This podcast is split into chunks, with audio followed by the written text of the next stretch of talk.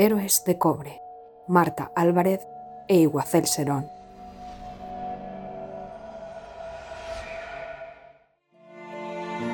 Marianne, Calvania. Tres segundos es el tiempo exacto que necesita Marianne para recuperar el aliento antes de volver a Han. Labios, mejilla derecha, cuello, hombro al descubierto y de nuevo a la boca. A sus 16 años, Marianne solo ha besado a un chico, pero le ha besado muchas veces. Han es el único traspié que se ha permitido jamás, y es quien hace que su día a día sea apasionante. Casi siempre se reúnen allí. Un cuartucho, sin ventanas, lleno de tuberías, válvulas y telarañas, situado detrás de la despensa del castillo. Ella ni siquiera está segura de para qué sirve. Cree que tiene que ver con el sistema de regadío de los jardines. La verdad, le da igual. Lo importante es que gracias a un bendito pasadizo oculto que lo conecta con el exterior, es el único lugar en el que Han puede colarse sin ser visto. No es el sitio más romántico del mundo, pero ¿a quién le importa eso? Con las manos de Han explorando su espalda y el roce de sus rizos castaños en las mejillas, Marianne tiene que obligarse a recordar dónde se encuentra.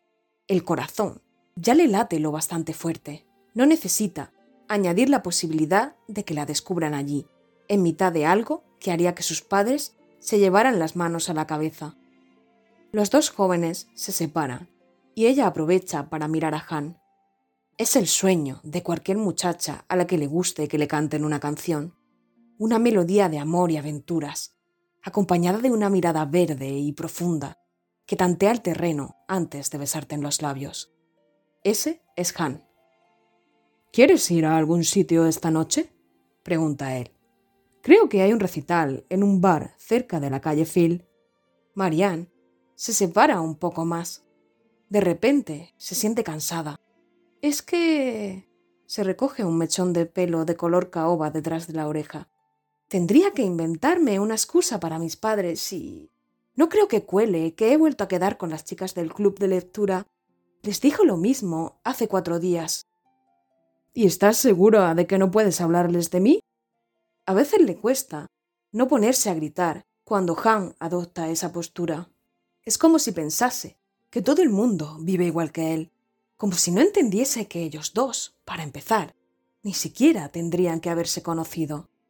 Marianne mira por la ventana antes de sus lecciones y sueña con poder escabullirse para verlo.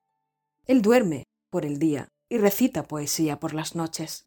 Sabe que Han no tendría por qué colarse por pasadizos para reunirse con ella en un cobertizo mugriento, que podría simplemente esperarla en la ciudad con sus amigos, con sus instrumentos y el grupo de chicas que le rodean siempre.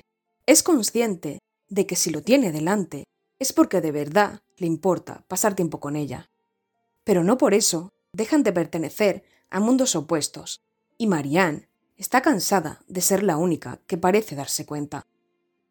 Hemos hablado muchas veces de esto, Han, gruñe apartándose de él.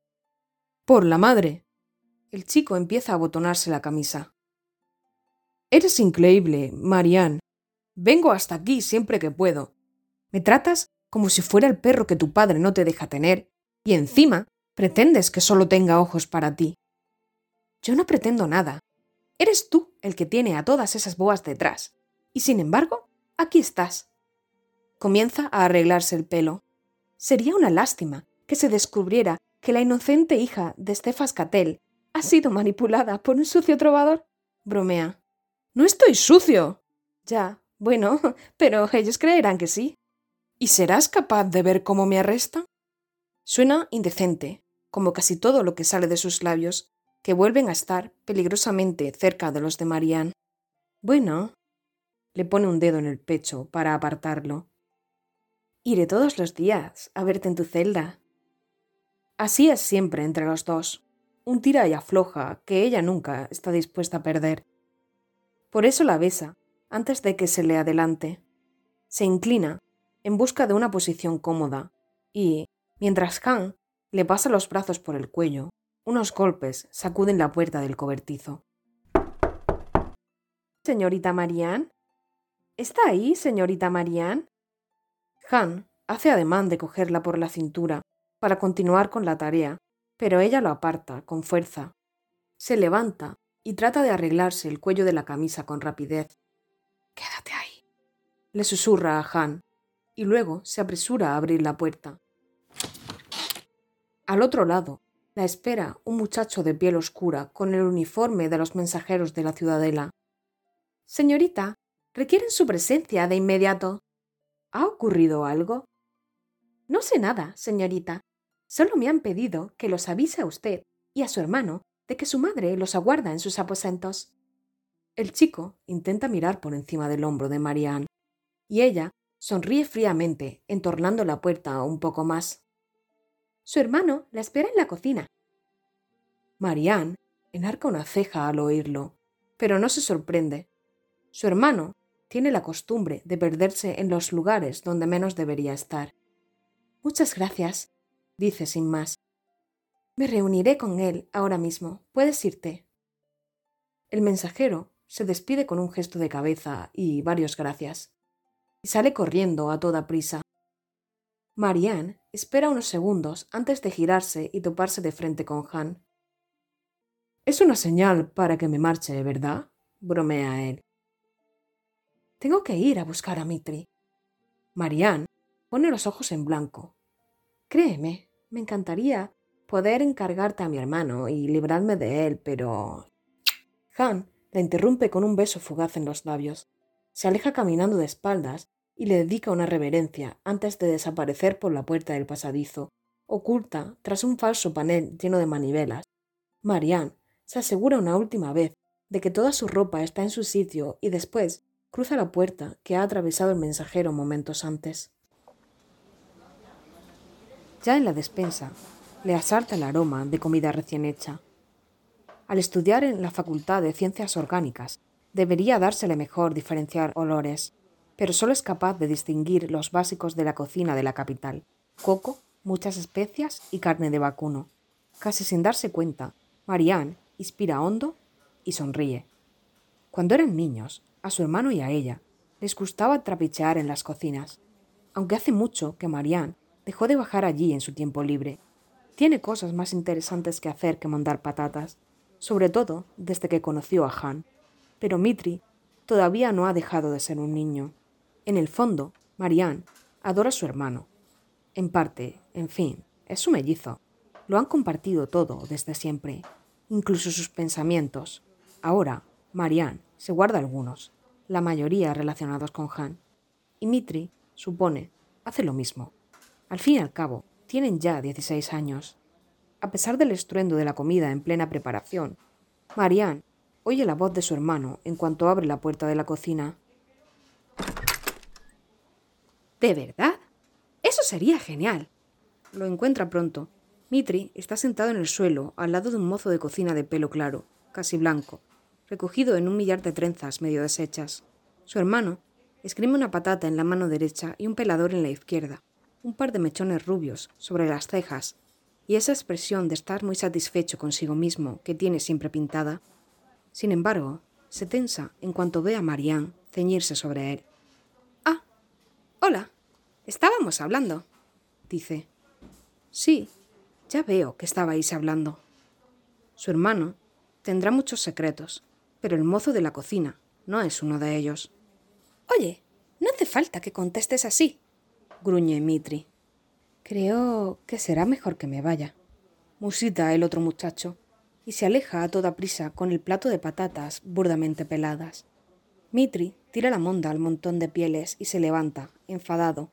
¿Por qué le has espantado? No le he espantado. Estaba deseando alejarse de ti. No es cierto. Bueno, Igual no. Se rinde Marianne encogiéndose de hombros.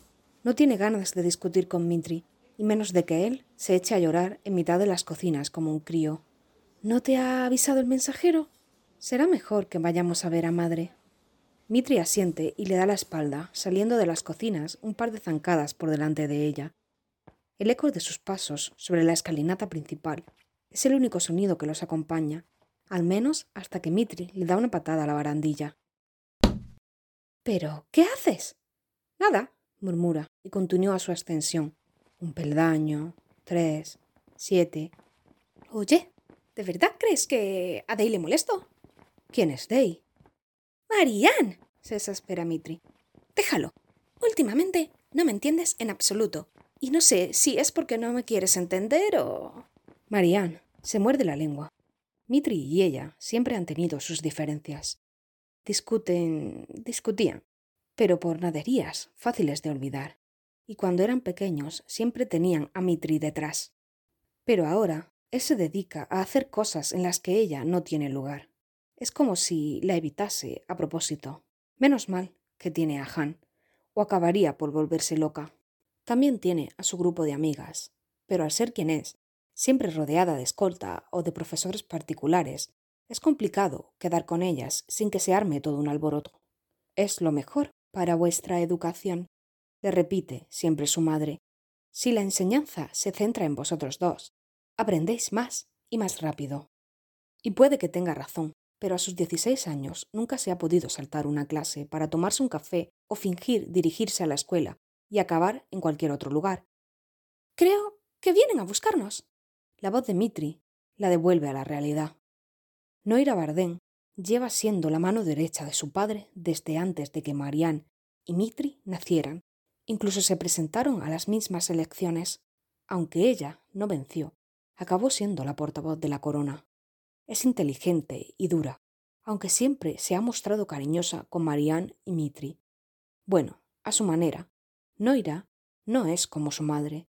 Ella no dice te quiero con la mirada, pero siempre ha estado ahí para los dos cuando lo han necesitado.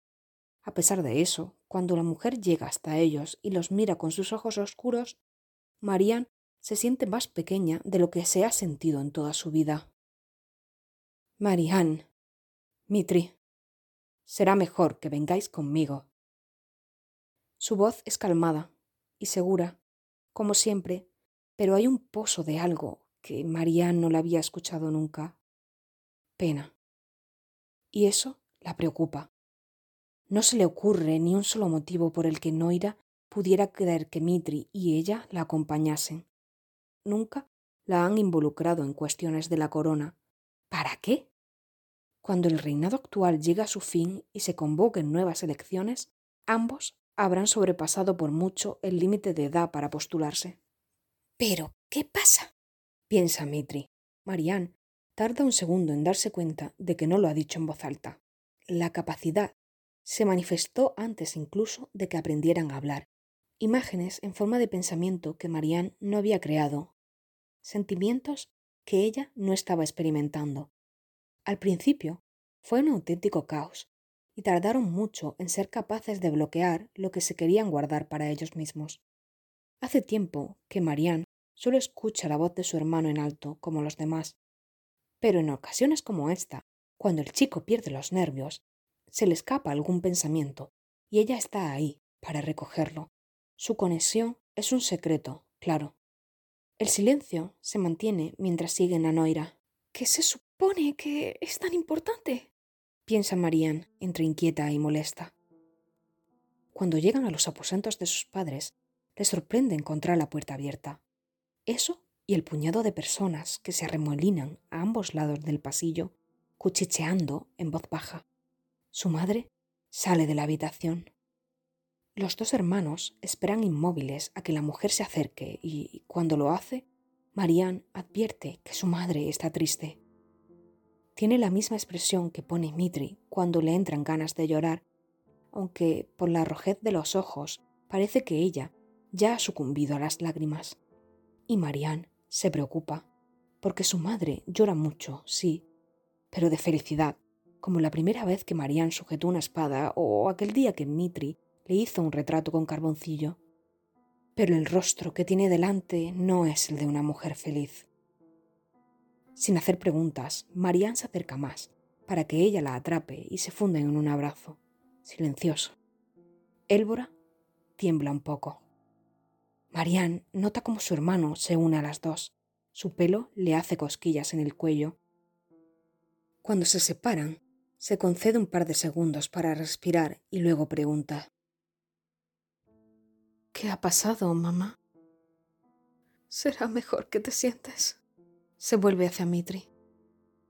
Los dos. Marianne mira a su hermano y no mueve ni un solo músculo. Él tampoco. En ocasiones como esta, le gustaría que le hablase, que le dijese algo, porque no soporta ese silencio. Estamos bien, dice solo por romperlo. Y ese estamos bien se queda flotando en el aire, bailando hasta convertirse en mentira cuando su madre habla. Papá ha muerto. Cielo. Marianne no reacciona. No reacciona cuando su madre dice, Papá ha muerto. No reacciona cuando oye los susurros que recorren el castillo. Todos dicen lo mismo. El rey ha muerto.